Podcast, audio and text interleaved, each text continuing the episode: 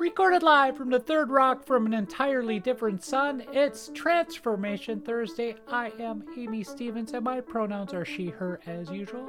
And I'm Penny Sterling, and my pronouns are she, her. Our guest this week is one of the most well known names in Rochester, Adam Chodak. He's here to talk about his favorite film stock, silver halide processing, and how embarrassing it is that they spelled his name wrong on that tall building downtown. Penny, they didn't spell his name wrong on the building. You mean you mean his name's really Adam Kodak? No, it's Adam Chodak, the anchor, managing editor for WROC's Evening News. He's here to talk to us about the elections we just had, both nationally and locally, and what it's like to try and run a newsroom in this post truth era. Oh, so I I shouldn't ask him what my ISO should be if I'm shooting a portrait with medium DOF at f5.6 at 1 120th of a second? Um, no, you shouldn't. And by the way, it's ISO 200. And we'll be right back with our non film based discussion with Adam right after our traditional music swell and fade out.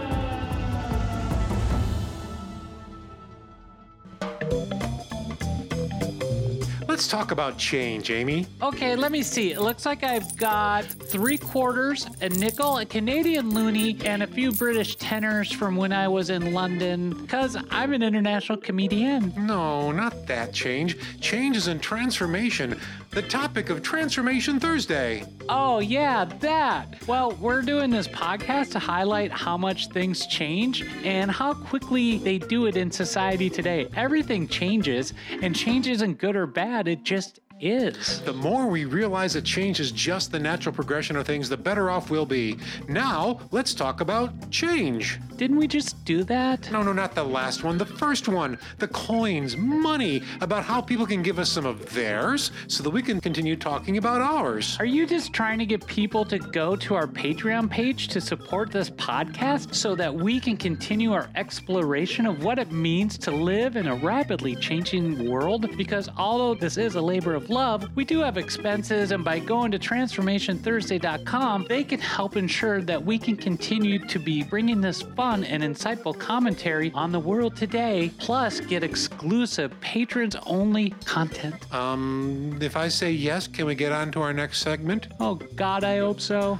Okay then, transformationthursday.com. Also, can you break a 20 for me? Sure, I can get that to you in euros. Okay, now you're just showing off. Welcome back to Transformation Thursday. I'm Penny Sterling, and my pronouns are she, her. And I'm Amy Stevens, and my pronouns are she, her. Our guest today is Rochester's own Adam Chodak. Adam's been the managing editor and anchor at News 8 since 2015. Yeah, but he was born and raised here before doing the traditional TV news travel around the country thing. Not every reporter gets to come home, let alone get the position Adams in at News 8.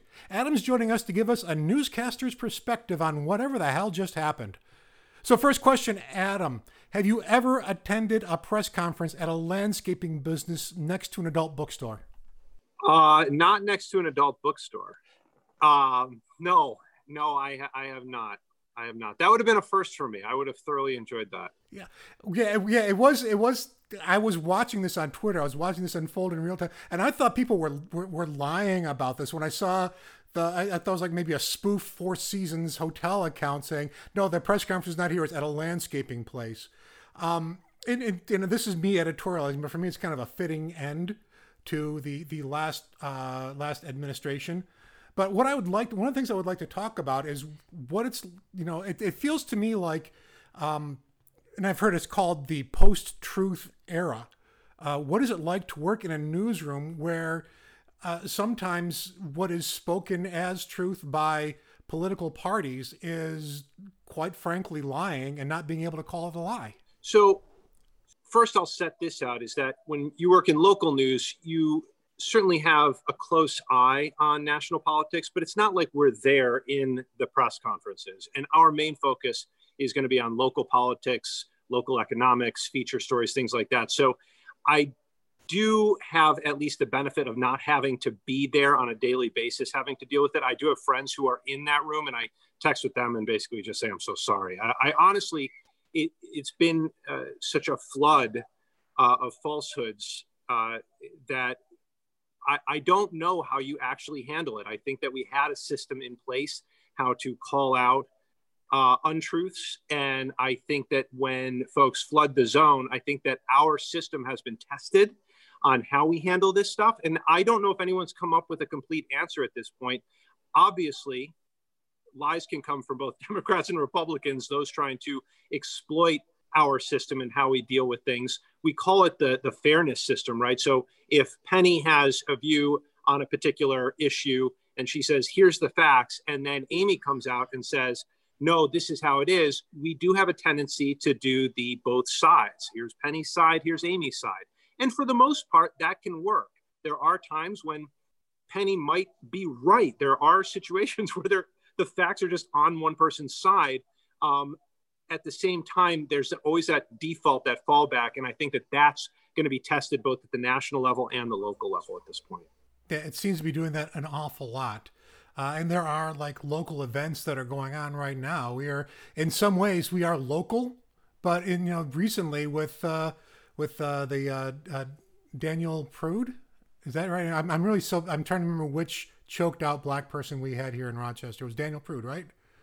Um, yeah, um, that was the one in March, and then we discovered. Yeah. Um, and seriously, I'm, I'm not joking. I'm really bad with names, so that's why I'm saying that. I want to make sure I got it right. But all of a sudden, we were in the national um, national spotlight, and we had to deal with a whole bunch of uh, things where the police department was saying one thing, and uh, there's video out there that's showing something else entirely. And there you are as a newscaster having to deal with a local that is also national.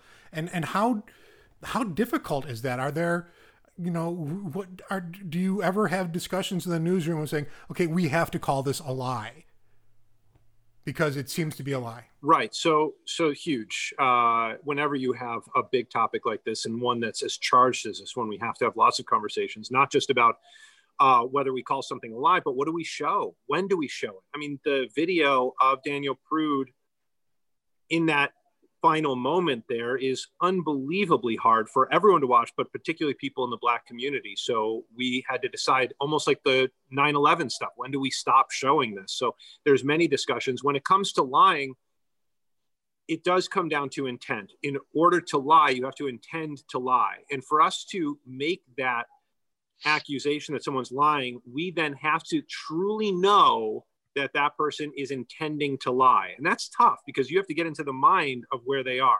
And so it's very difficult to take that step from our position.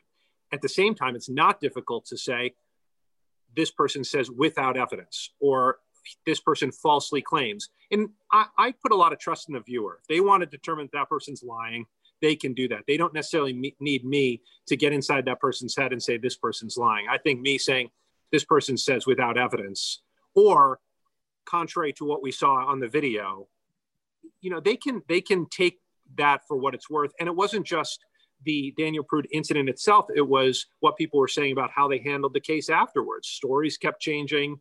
You had people saying, that's not what she said to me. Um, and again, I'm not in a position to say this person's lying or not, but I'm more than happy to put their contradictory statement or their rebuttal out there.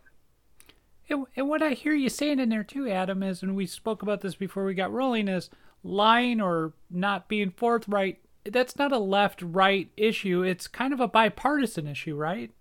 It, it can be. I mean, clearly we have a, a Republican in the national White House administration right now, and it's an objective statement to say that there have been numerous falsehoods to come out of the White House. You could argue if you supported the president, oh, it was justified and look at all the lies coming from the Democrats and all that. That that's fine and good, but I, that's an objective statement. And the only reason I say that Democrats can lie too is that we as journalists don't take our eye off the ball. We're not here if we're doing our jobs right to trounce Republicans or pounce on them should they lie because our our main objective here is truth. And if we do that, someone either as a Democrat or posing as a Democrat could exploit that um, that inattention on our part and spread lies from the Democratic side, and suddenly we're left out. And you know, I think then we didn't do our job. That's that. that well, that that's an incredibly fine line that you have to to to walk there, and you got to walk it pretty much all the time. Especially, um, uh, in, in, this era, do you get any um, like accusations of being fake news here on the local on the local level? Do you ever get calls from that or, or claims about being fake news? Yeah, yeah, we got an email in the newsroom today actually, and I get it on Twitter. And you know, it's it's interesting how all of that started. And I try to remind people of the history of that. I think it was in 2014, 2015 when President Trump was really getting going. We did see a lot of false stories out on Facebook, and now we know, according to our intelligence community, that a lot of that came from Russia. And you might remember they were flagging it, and that's where the term fake news came from is because we as an industry started to say, folks, the stuff that you're sharing is truly fake, not just in that it was got it, it was like wrong and there was an error. It was intended to be fake. It was built to be fake. And then what happened was, is President Trump co-opted that term, turned it around on us, and any story that he didn't like, he called fake news, and he successfully did that. And people forgot that the whole reason we started using that term was for Russian propaganda, which is unfortunate because now people use that in order to turn a blind eye to what our industry has to report. And we get the accusation all the time. You know, when I've, I've been out to cover rallies and, and mind you, I, I do want to, again, I, I, don't mean to be this both sidism type of guy, but when I was in Colorado uh, reporting on something on the steps of the Capitol in Denver, Michael Moore was uh, visiting and he was speaking to a crowd. And I was there with the local reporters, and he's trying to, re- you know, fire up the folks in front of him, and he points to us, and he's like, and the, you know, the lying media, you know, sold us the Iraq War, and this was like 2008, and we're local media. I'm like, dude, I was in college when that was happening, and, I'm like, that was that's unfair. But I, I truly believe that, again, left or right, because both sides can be exploited, as we've seen, is that in order to promote your truth, your side of things, you really do have to either silence the truth tellers, which is what a lot of us are, or convince your followers that what we're saying is false. So then they can only depend on your narrative. Because if everybody else is spreading lies, then you become the source of truth. And how amazing is that? Because you can tell them anything you want and they'll believe it you have to either shut us up or get us to be unbelievable. Uh, there are only two options there. We won't stop doing our job, but people, especially in this day and age in social media, it's so easy to turn, uh, you know, turn a blind eye to us, go into your bubble, and they take advantage of that. And fake news is just, unfortunately, this is not a new thing. This is what a lot of people have done over the history of our our society, which is basically to find some way to shut us up or to make their followers ignore us. You you mentioned in there the social media effect of everything, but you know I've heard a lot of conjecture in the last week about the issue of the right has this concise message. And I would say, yeah, they do, but I would also say they own AM radio um, when it comes from a news talk perspective. They own those right wing websites. They own that social media space and they have been doing that and building that for almost 30 years so the and what i look on the left is they don't have that siloed structure that there's still so many voices so how do how do how do we i don't I'm not i'm fighting for the right question in there but how do you but we're all listening to our own different sources. So how do we come together and find some truth again as a society? Yeah, it's it's going to be very difficult, and I think there there are some people who think that oh well, if the right has AM radio and they have Fox News and they have this outlet and that outlet, you know, the left should create their own, and whether that's MSNBC or the Nation or whatnot, like I, I don't I do think there's a place for partisan outlets, but I, I hope that we don't go down this road where we just say, oh, well, everybody is going to have an opinion. So let's just have left and right outlets. I do think that there are, you know, if you want to call, you know, the New York Times, even the Wall Street Journal, take away the opinion page, um, you know, NBC, CBS, they might have reporters that have a, a bent to them, but I've worked with a lot of these people and individually their main goal is truth. And so I think it's, I think what you're asking for is already there I think it has to be perhaps if there has to be changes made in order to secure that type of objective image, so be it. At the same time, I think that there has to be a a publicity campaign, if you will, where we try hard to convince people that what they've been told about us and these mainstream media outlets is false and that we we either don't as a whole have an agenda and if there are shortcomings we're there to fix them. Talk to us. Don't just ignore us. Say oh they're msm i'm going to my bubble.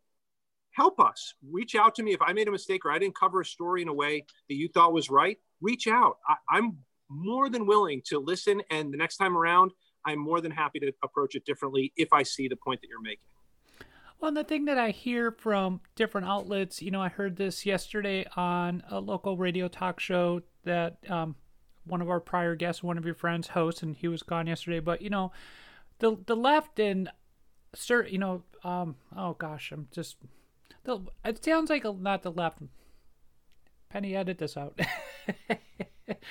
it just sounds like to a lot of me like a lot of a lot of news outlets and the polls and all these things that are being vilified right now, they're honestly looking at themselves and saying, "What did we do wrong? What can we do better? What can what can we improve on to regain credibility?" And I don't hear that from the other side. I just hear attack after attack after attack. Yeah, I think in recent years, you know, we call them the postmortems. Like afterwards, we look back and say, "Okay, what did we do wrong?"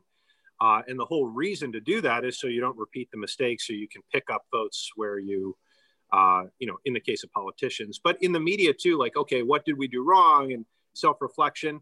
Um, you know, one has to wonder if that's happening behind closed doors and they're trying to put up a front like everything was fine, but behind closed doors, they're like, uh oh, because they might see the train coming. And look, you know, the whole reason we have these postmortems, whether we're in the polling industry or the media industry or into politics is because we don't want to fail in the future. And so if they don't want to have that moment of self-reflection, if that really isn't happening, then they're doing that at their own risk. They might succeed in four years or two years or a generation from now, but we've learned as individuals that if we don't try to better ourselves and course correct, we could end up tripping over the same rock again. So we'll see what happens. If they want to go, if they want to go about that, if they're truly not self-reflecting, that's their own choice. But I think it's, I think it's an interesting observation on your part. Uh, I do wonder though if in the background things are happening that we're not seeing. I don't know, but you're right. Out, out in the open, pollsters and you know the media. I almost wonder if sometimes we're too quick to say, "Oh man, we really messed up." Like, hey, let's just let's just wait a second here. You look at the polling on Tuesday or on Tuesday night, Wednesday, it was like you know, light the polling industry on fire. But now we're seeing in certain states that we thought they had gotten it so wrong, maybe they didn't get it as wrong as we thought. The polling goes back to like even like what we're talking about though in Florida. You know, there was a plus or minus on that of 3.2 percent. So, and the and the race came in plus three for Trump in Florida. So it's still, even within that, that was in the margin of error, plus or minus but yet nobody wants to talk about that. Nobody wants to hear it. So do the so do the polls really need to be beat up over that? And so I think we maybe we are a little quick on that. Yeah, and I think look, I even being off, that was an average that was off, and you had Quinnipiac and some other polls that were way off. Um, and I think that they probably should be doing some self-reflection. At the same time, I think it's more like, okay, how do we reach the people that we didn't reach before? We obviously saw um, a significant number of Latinos in um, the Hispanic vote surged a little bit for Trump in Florida, especially Miami Dade with the Cuban Americans. You know, were they not reaching out to them because of language barriers? Uh, were there those who were just online and they didn't get into the digital area enough? I think I think that's a fine analysis to to make and see how they can try and reach different groups better in the future. But I think to lambaste the industry as a whole is probably a bit premature. Okay, so we're talking about you know postmortems and and the way things are done, uh, and what did we do wrong? Um, my personal opinion is that this year, at least, um, uh, the the broadcast media, the news gathering organizations as a whole, uh, did a, did far fewer wrong things than they did in the past. It, and I just was wondering if, if that's how it feels to you, like this race to call a winner to be the first to call something, uh, it did not seem to be as prevalent and seemed to be a lot more caution in uh, in, in calling things and uh, th- than there had been in in past elections, even in the 2018 election. Is is that what it felt like to you? Yeah, and I think obviously the 2016 kind of gave us a little PTSD there, where we we went into it with a certain idea and a trust in the polls that was perhaps I'm, I'm happy to trust the polls to a certain extent, but I think we over trusted them in 2016, and then in in this uh, in this uh, presidential election, I think we went in a little bit more hesitant. I don't know exactly what formula the different uh, data crunchers use for the different networks, but there was clearly a hesitation. And I think at the end, too, they were open about it. John King on CNN, even Fox News was, was pretty open about the fact that when you have the president acknowledging that he likely won't concede, they probably want to make sure that they have their ducks in a row and they make a call like in Fox's case, Nevada, because they already call, called Arizona. If they called Nevada, it's over. They have to call Biden the winner. So I think that they probably like, let's take that little extra step. Like how can, it can't hurt um, if we just are a little bit more cautious. Yeah. Uh, did you see anything like that on a local level? Were there any? I, I was trying to look at the races. It didn't seem like any of the local races where there was uh, even a need to do that. Did, did that was that how you saw it? Yeah, but that was that wasn't necessarily because of 2016. That was because of the number of absentee ballots. Just the change in the system. When you have nearly 100,000 absentee ballots come in, a quarter of the vote absentee, they're not even opening those up until November 16th. Those are still sitting in their envelopes.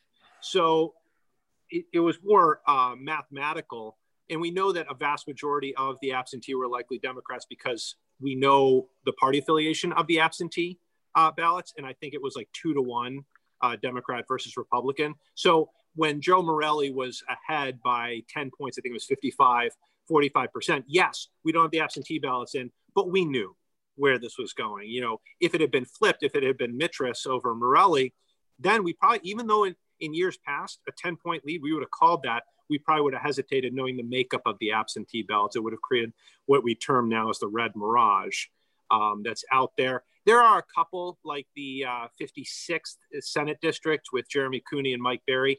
I don't think we've officially called that yet because it's within 1%. And we do have all those absentee ballots. Yes, in all likelihood, they're going to go a vast majority towards Cooney and he'll win. But this is a different year with the pandemic and everything. I think a little bit of hesitation and caution on our part is is pretty justified. Yeah, the the pandemic is causing caution. It's it's almost like caution is being forced on us with a pandemic. How's that work as a? This is not about the. This is just me as a uh, a, a, former news person uh, wondering uh, how is that like when when everyone was isolating and, and you know like the essential job stuff and you have to report uh, i have some friends who work in other newsrooms who were able to do their jobs from home but you don't have a, a studio at home. How how did that work for you guys? Had, had to come in the studio and do stuff. How, how dangerous and, and and tricky did it feel to to work that way? So we definitely segmented pretty quickly. We sent reporters and photogs out into the field and they either worked from their house, their cars. We were able to secure some empty office space for them. Um, we had a couple other players uh, actually go in from Zoom, uh, air, you know, basically call in from Zoom and do reports there. So um, we moved pretty quickly to separate the crowd and then we have enough space. Our building's huge here on Humboldt Street and we move people to different rooms.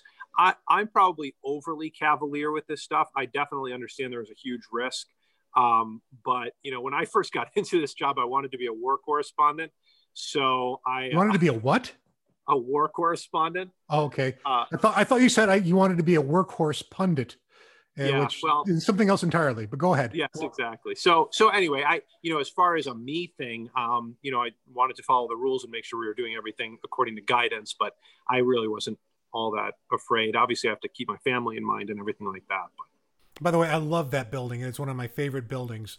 It's the the the Art Deco ness, the uh, the actual thought about putting like it's human size. It's it's it's it's a it's built for human beings, and I just love walking through that building. Any chance I get, it is just such an awesome, awesome building. Yeah, it's an interesting way to put it. I never thought about that, but you're right. It's it's very a lot of headroom, and I never feel Um, Claustrophobic, yeah, restricted. Yeah, And I just wish you guys could do something with that old AM radio booth that's right there as you're walking down the hall. I would love to see that being used as some sort of like a museum piece. I I I, I would love to see that be almost like a, a, a historic place because you don't see buildings like that anymore. You really have you really have a look at the history of broadcasting right there.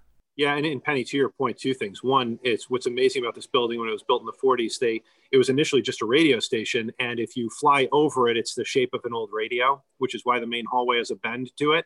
Uh, but the real tragedy, unfortunately, is what's sitting below me right now. Uh, all of the old film uh, from the 50s and 60s. Maureen McGuire's doing a tremendous job trying to bring up some of the archival pieces, but and digitize them. But this is a massive job, and it's all getting so old and brittle. And I'm hoping in the near future we can maybe apply for a grant and try and digitize all of it because in the next decade, maybe even less, it could all be lost. So yeah, then and, and you've been you've been a newscaster, and worked in news for what, 15 years now, 20 years? Uh, 20, 99, uh, 2000. I I covered the Bush v. Gore race in Syracuse. Wow, that's amazing. So you've seen a lot of changes. I, I was in I was about the same time, and then I fortunately got out of it. How much of what's happening now with the no seriously, I had family and I was like a single parent, and I wanted to be home for my kids, so I had to get out of it. But um, and now I and I, every election day I'm like, thank God I'm not doing that anymore. Um, what I'm sure you're like, oh my God, it's election day, thank God, thank God. But for me, it's like I couldn't stand election day. But so that's you know, my, my my temperament. But getting back to the question that I want to ask you, how much of what's happening now with the way things have changed because of the pandemic, even after the pandemic is gone, how much of this do you think is going to be normal? How much of this distance stuff do you think is going to be happening or there? It's not going to go back to what it was. Is there anything that that that you're learning is yeah, this actually kind of works a little bit better for us? Yeah, you know, I think that's the million dollar question, not just for our industry, but other industries too. And I think the longer it goes on, the more comfortable people become with the distanced communication. At the same time, I'll note that after the Pfizer announcement yesterday, Zoom stock apparently tumbled. Um, so I, I don't know. I, I, I don't think it's lasted long enough where we're going to see giant changes in our industry. I think people still want face to face interactions. I think that you're going to see on stories where you're in a crunch and you're like, man, I got to turn two stories and I can only do that if I Zoom with someone. In the past, that would be frowned upon. I bet that we'll see a lot more Zoom interviews even after all this is over, which might not be a bad thing because then reporters can do more and not have to waste time driving out to you know the the hinterland within a market. So but but then again i say that and i think you brought up something that's making i'm talking while thinking too because you, you're making me think penny. Sorry about um, that. I know you're because, as an anchor i know you don't like doing that. You just like sit there and the words news, come in front of you. Yeah a news reader please if we get the title right. A news person or news reader. Okay yes you're a news yeah. Yeah. Um, you know, I think there might be a benefit to getting out. So while I'm like, oh man, I don't want to drive all the way to Dansville for this, you know, me getting out there, seeing the people, being out in the community, there's probably a benefit to that. So I don't, to, to what Amy was saying before, I don't want to end up in my own little bubble. Like, I think it's important to get out there and see and experience things. Amy, do you have a, I mean, I kind of jumped on your question. Do you, you want to go back and do something? Ask something? Well, yeah, it, I, I want to, you know, we're kind of doing this post mortem on, we've kind of gone into this COVID and what life may look like afterwards, but I kind of want to bring it back to the post mortem on the election because we brought up absentee ballots, and if, and I'm and I pulled this off of the um, Pennsylvania website for their voting. I mean, 1.7 million absentee ballots were Democratic in the state, and 625,000 were Republican. We talk about election and doing this post mortem, but we knew this was going to happen in this election cycle that Trump was going to probably lead on election night, but because of the mail in ballot situation, the counting had to happen. And so, you know, we look at media and we look at everything else.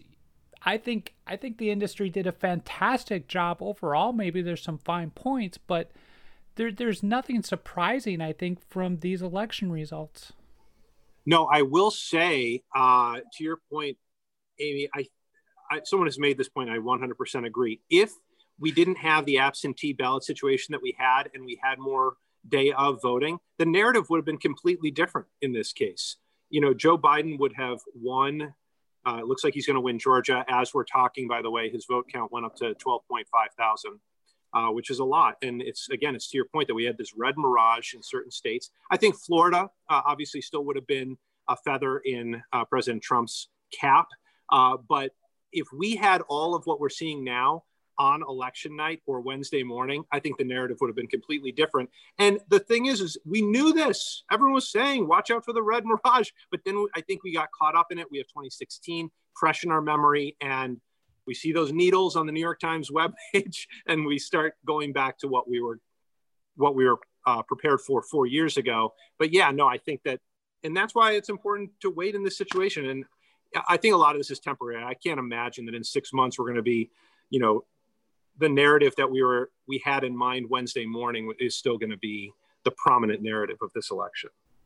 Absolutely, um, and I think in a way the, uh, um, the the the absentee ballots kind of was like a governor on the on the newscasts and the, and the, and the, that stuff we talked about earlier about what did we learn. You really couldn't make calls uh, on on on the uh, on on the uh, on election night which is impossible, which was horrible for me because I was like filled with dread for a good, you know, 72 hours after that. It is, it is interesting though, Penny, because what Amy was saying, those who've been following Pennsylvania closely and they knew that there were that many absentee ballots out there, even though President Trump was ahead, what was it, five, 600,000 votes? You had people like Nate Silver, Dave Wasserman over a Cook report, uh, Nate Cohn at New York Times, all these people who look at the numbers to a person, they're, they're basically almost ready to call Pennsylvania for Biden that night because they said that if Biden were down by less than 15%,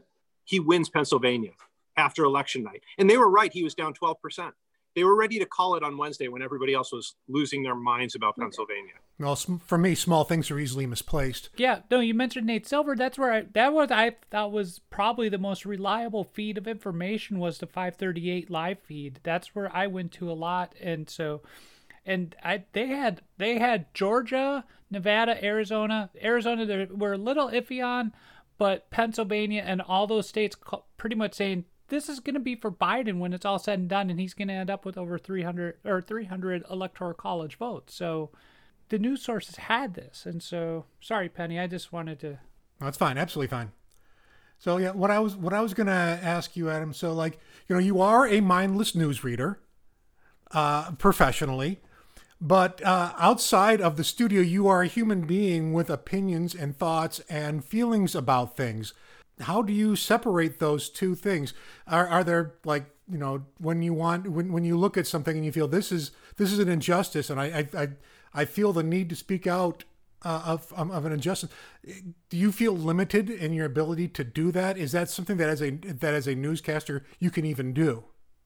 I would say I would say every once in a while I'll feel that drive, but I think that the whole reason I got into this was because I wanted to inform people um, and to help people understand, to bridge sides of communication. And so, you know, I think a lot of people get into this business for that very reason. And so, my opinions take a very quick back seat to that. And they always have been because that's my main professional focus. And there's another reason too, which is that there's so many people putting out their opinions out there I don't want to just be another voice in the sea being like, well, I think this.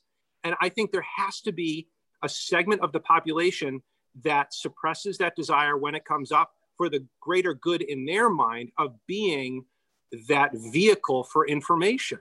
Uh, that that tie between the two sides and to me that is so unbelievably important in a democratic society that any time that little rise comes up where I might want to send out my own opinion, it's so easily put aside because there's a greater good in my mind in my mission. And so it, it, hasn't been all that hard, but clearly, like you said, I'm human. I have that desire.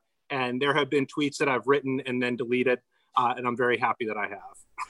Yeah, and the other issue that we have to deal with is the fact that uh, with newsreels, the 24-hour news wheels, news has become entertainment, and uh, which is a problem because what really is passing for news on a news channel is not. I, I saw a statistic once about Fox where like 80 to 90% of what they do, they categorize as entertainment.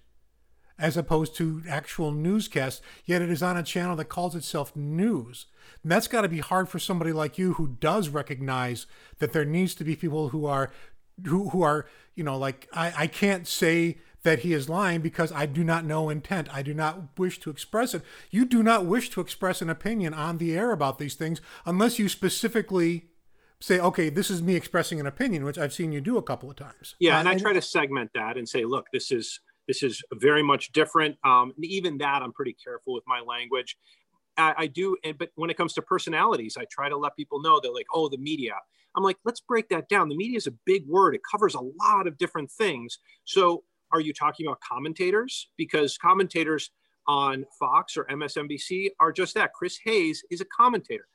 He may he may present truthful information but he's a commentator. He has a, an opinion about things. So when people say oh how come how come this was covered here? I was like look who covered it.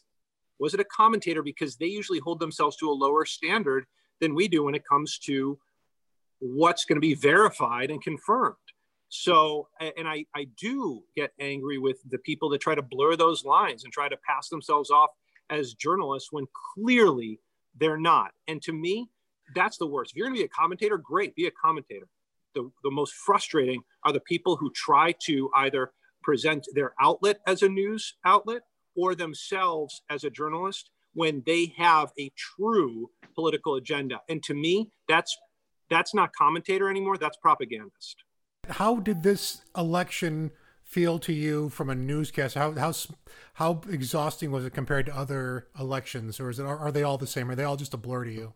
so you know i think it was exhausting more as an observer than a journalist because the the local uh, stuff that was exhausting in the in the month prior we had four debates that we held and i did four interviews the last week prior to the uh, election um, so that was exhausting but once the numbers came in we like i said we pretty much knew where the races were going we haven't had a lot of post coverage that's been necessary for the local level. So the exhaustion has come just as a political junkie, staying up till two, three in the morning, just watching Pennsylvania, Georgia, Arizona numbers come in. And that's been ridiculous. So I've been trying to catch up on my sleep the last couple of days. That's really a great thing. What are your favorite news sites? Um, you know, I try, I do honestly try to like look around. Um, I, I, do the Drudge Report thing, you know, because they do aggregate a lot of interesting um, articles, and they do tend to be a little bit conservative there. So I like that. Uh, Wall Street Journal, again, to get a conservative side. Um, I'll look at Huffington Post, but I know what, what Drudge and Huffington are. When I really need news, you know, I will go to New York Times. I, I think Politico does a pretty decent job as well. The Hill, um, you know, and, and obviously the local stuff. I think the folks at the Democrat and Chronicle are doing a tremendous job as well. Uh, RochesterFirst.com. Uh, um, but uh, but no, no, I think you know just the ones that a lot of people do. So I would say that New York Times, Washington Post, Wall Street Journal, Drudge. Um, it's interesting. I, you know, the Fox News website. I watch Fox News a lot because it's right in front of me in the newsroom. But the website is, to me, a, a little bit more um, sensationalist than the program itself. Hmm. Um, and I'm talking about the news program. I'm talking about Bret Baier and and things like that. I, you know, they obviously have a little bit of a lean there, but you still get the news. And, um, uh, but when you go to the website, I don't find much value in that. Understandable. Amy, you got you. I, I interrupted you there. Do you have a question for Mr. Chodak? I was just gonna say, you know, just observation. I thought, you know, if anybody's gonna call the race for Biden and it was Fox News, it must be real. So, you know, that's kind of where I was watching last week, and it was just kind of a weird vibe around town last week. I don't know if anybody else picked up on that. Did you? There have been some speculating that that was a really a Rupert Murdoch type thing, where he had decided pretty early on that that the president was going to lose, and so he quickly shifted.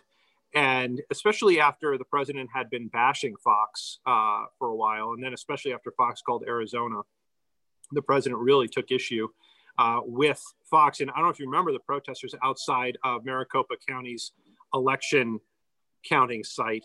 There were protesters basically shouting, you know, don't watch Fox News, Fox News is lying, whatever it is. And uh, so I have to wonder if that was a Rupert Murdoch, because it wasn't, it was shortly thereafter that the New York Post did a pretty critical piece on the president as well, which is also Rupert Murdoch's um, paper. Yeah. It's kind of it's kind of interesting seeing this. I've heard I've seen uh, so many different uh, different uh, takes about this. I was reading. Uh, I get the New York Times daily update in my in my inbox, and they're talking about how one of the reasons why uh, leading Republicans are not saying anything is because they know that Trump is going to be the voice of the Republican Party, whether he wins or loses. And I'm thinking, God, no, I hope not. I don't think that's a guarantee. I think that's a line that some people are putting out there. I don't know where his power will rest when the dust settles on this, because I think part of his appeal was that he was winning. He was winning in the primary in 2016. He beat Hillary Clinton, and then he was president of the United States. If he doesn't have that, I think that there will be a certain segment of his base that will continue to support him. At the same time, I think that there will be some distraught Republicans who will look at him and say, after again after president biden president-elect biden is in his place and everything like that i wonder how many will be like wait this isn't what we wanted and they might turn on him. And i'm gonna i'm gonna be very interested to see whether that happens. Yeah. My when i was in my my, my master's degree i got uh, one of the areas of interest that i worked on was south american political science and this reminds me nothing more than the peronistas uh, of, of Argentina, Juan Perón, who there are still Peronistas out there who who followed that sort of populist, uh, racist, uh, fascist behavior, and I'm just wondering if we're seeing sort of like the American Peronistas here, and that that will remain to be seen. Yeah, all right, Penny, are you trying to get me to sing "Don't Cry for Me, Argentina"? I think that's what you're trying to. It was it was a thought. It really was. I know. I've seen you in the costume, and you, you pull it off really well. That's terrible. Um, no, no, it is interesting. Um, yeah, no, the, the whole Perón and uh, uh, there is going to be some loyalty to the person uh, here without question, but the, the base that he had, as we've seen in this election, can only afford to lose so much before it becomes ineffective. Um, and if if him out of power means that he loses five percent of that, that's detrimental to his cause. Absolutely. Now, it might not be detrimental to a, a TV gig, or a TV outlet. That that may still be, but we're going to have to see how all this plays out. All I know is that um, you know I I think that we're sitting here at the local level, just kind of uh, as more of an observer, waiting until a lot of these lawsuits get you know meet their doom, if you will. Yeah. Well, I'm hoping that he's the uh, the main fear in Survivor San Quentin. Quite frankly. Um, we'll see that yeah we'll, we'll never that that to me is you know personally what i want i know as a as an impartial uh, news reader as you are uh no you, you can't say anything about this but uh personally well i mean I, I, look my my goal uh, when it comes to anything criminal it's you know i do have to take the innocent until proven guilty that's why even when we have a murder case where the person was standing over the person with the gun until that conviction comes in it's that person is accused of and there isn't even um, at this point a criminal indictment. Uh, there might be, and when that happens, we'll follow the same protocol that we follow with local criminal cases if it comes to them. That is as admirable as it is frustrating, Adam. I know, I know. I, we frustrate a lot of people in our business. Congratulations, and you're doing your job well. Adam, thank you so much for spending time with us, talking with us today about this. It's been really a, it's really been a treat. I mean, you, I, you actually interviewed me once, and so it's just me returning the favor, um, because I know I'm just as important. I'm like, you know, I'm kind of a big deal. I don't know if you know that about me or not, but uh, no, no, Penny, I, you did me the favor when you let me interview you because I think that the goal, as I said in the very outset of this, uh, at the very outset, is that it's to bridge people's understandings. And I think you just being you and telling your story as a person, I think does more than any type of political argument out there when it comes to LGBTQ and where we should go in the future. I wasn't fishing for that, but I'm really glad you said it. Yeah, it's true though. Adam, thank you so much. Amy. oh my God. All right. Well, th- that, that's going to be it for this segment. Adam, thank you very much for being here. And we'll be right back with, uh, with our final thoughts. This is Transformation Thursday. To financially support Transformation Thursday, go to transformationthursday.com and that will bring you to our Patreon page. Once there, click on the Become a Patron button. You can also follow us online on Facebook. You can follow us by searching for Transformation Thursday Podcast, and please join our private Facebook group by searching Transformation Thursday on Facebook. On Twitter and Instagram, you can follow us at TransThursPod. To make sure you stay up to date with all the latest episodes, please subscribe to the Transformation Thursday podcast on Spotify, Apple Podcasts, and Google Podcasts, or wherever you get your podcasts. On Apple Podcasts, please leave us a five star rating and a short review. It's free and it does help get Transformation Thursday out to a larger audience. Finally, Transformation Thursday is copyrighted material, all rights reserved 2020. Welcome back to Transformation Thursday. I am Amy Stevens, and my pronouns are she, her. And I am Penny Sterling, and my pronouns are she, her. And I want to thank Adam Chodak once again for spending some time with us on uh, what has definitely been a very busy news cycle for him all around. It was great to hear him and hear his perspective on things. And, uh, you know, he, is a very, he has a very measured tone about everything, which you know, as someone who's been in the news business for 20 years, he has to do that. And sometimes I find it very frustrating uh, to, to, to have to, to hear newscasters not say, hey, this guy's a fucking asshole, but I can understand why. But it was very interesting hearing him talk about that and break down both the national and local news uh, and the way we are covering things. It was, it was very helpful for me uh, to, to hear that. Yeah, I think what I take away from this is similar to you, you know, and I referenced this last week in our episode about me having to bracket out my personal feelings on things. And that's the same thing in the media. A lot of times, you know, these wonderful people are out there just trying to find truth, to prevent to present a story. And, and and they keep doing this work in the face of this mounting hostility towards them. And so, you know, but you know, you and I and Adam both have these backgrounds in broadcasting. My undergraduate's in radio, TV, film. I was trained in radio, television broadcasting. I've done news reporting as well. And it's how do we take ourselves out of it and leave the least amount of us in the story so that way we can eliminate as much bias as possible. Now, it's not always 100% possible, but that's the goal. Yeah, well, the, maybe that'd be your goal. For me, I'm I'm I'm I'm all for inserting me in any as many situations as possible. Well, definitely when it comes to your storytelling, podcast, comedy, and anything else, yeah, I mean, I have no issue with that. But I I really think my big takeaway from this is as much as you know, media outlets and especially pollsters want to beat themselves up. You know, I think the biggest challenge for them right now, and Adam alluded to this, and it's kind of come up in the last week since the election, is you know, with the amount of cell phones and the level of hostility towards the polls and the media, is I don't know if they could have done a better job in this environment to predict the election. Yeah, I agree with that. Uh, and I'm, I'm glad that they actually did the page. It was like damn frustrating. I'm sure for you as as well as for me. You know, we're hearing like we, we I, I hear about this, the the the the red was it the red mist or the red veil or whatever it was called. Yeah, but living through it was quite frankly hell. Yeah, and last week was a weird week around here. You know, I you know I work at a local Starbucks, and it was a weird vibe. You know, going you know all the way through Saturday. So you know, it's just a strange time in a in a strange year. Yeah, and I, I just want to, you know, I, Adam was talking about me because Adam and I have a history of we've we've, uh, we've done a bunch of we we sat next to each other at the Emmys one time.